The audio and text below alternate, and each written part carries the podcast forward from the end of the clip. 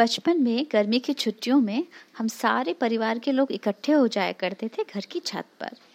और शाम से लेकर देर रात तक बहुत मस्ती होती थी। जाने अनजाने, पता नहीं कब, चाँद भी मेरी उन खूबसूरत रातों का एक हिस्सा बन गया था। वो खूबसूरत सी रातें, ठंडा सा बिस्तर, बहुत सारे किस्से, कहानियाँ। मेरे घर के पीछे खजूर के दो पेड़ थे जो ऊपर की तरफ़ एक दूसरे को क्रॉस करते थे। उनके बीच में जब चाँद पहुँचता था, वाह, क्या दृश्य होता था वो? मुझे पता ही नहीं चला कब ये सब लिखने के लिए मुझे प्रेरित करने लगे और चल पड़ा मेरी लेखनी का सफ़र। आज आप सबको परिचित कराने जा रही हूँ अपनी लेखनी से, जिसका नाम है वामसी। वामसी हूँ मैं।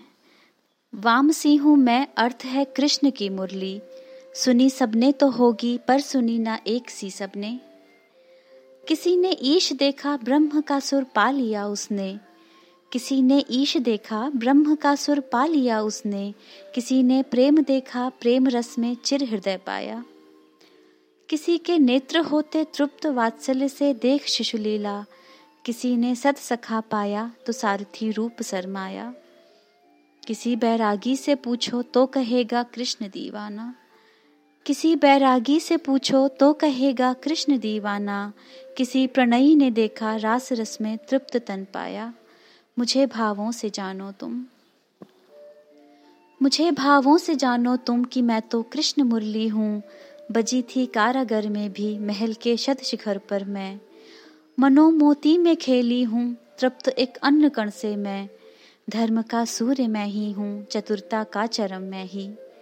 सरित का वेग मैं ही हूँ, अनल का ज्वाल भी मैं ही, तड़ित का शोर मैं ही हूँ विहक का गान भी मैं ही। सतीत्व की लाज मैं ही हूँ, समर का ध्वंस भी मैं हूँ। सतीत्व की लाज मैं ही हूँ, समर का ध्वंस भी मैं हूँ। असत्य पे सत्य की जय मैं, सर्प का दंश भी मैं हूँ। मैत्र का मैं अप्रतिम प्रतिमान, शत्रु का हूँ भीषण संहार। सुर प्रथम सृजन के सुख जैसा। सुर प्रथम सृजन के सुख जैसा, सुर अंतिम मृत्यु अकाल मेरा, कर जोड़ खड़ी सम्मुख तेरे, सुरभित है कर रसपान मेरा, सुरभित है कर रसपान मेरा।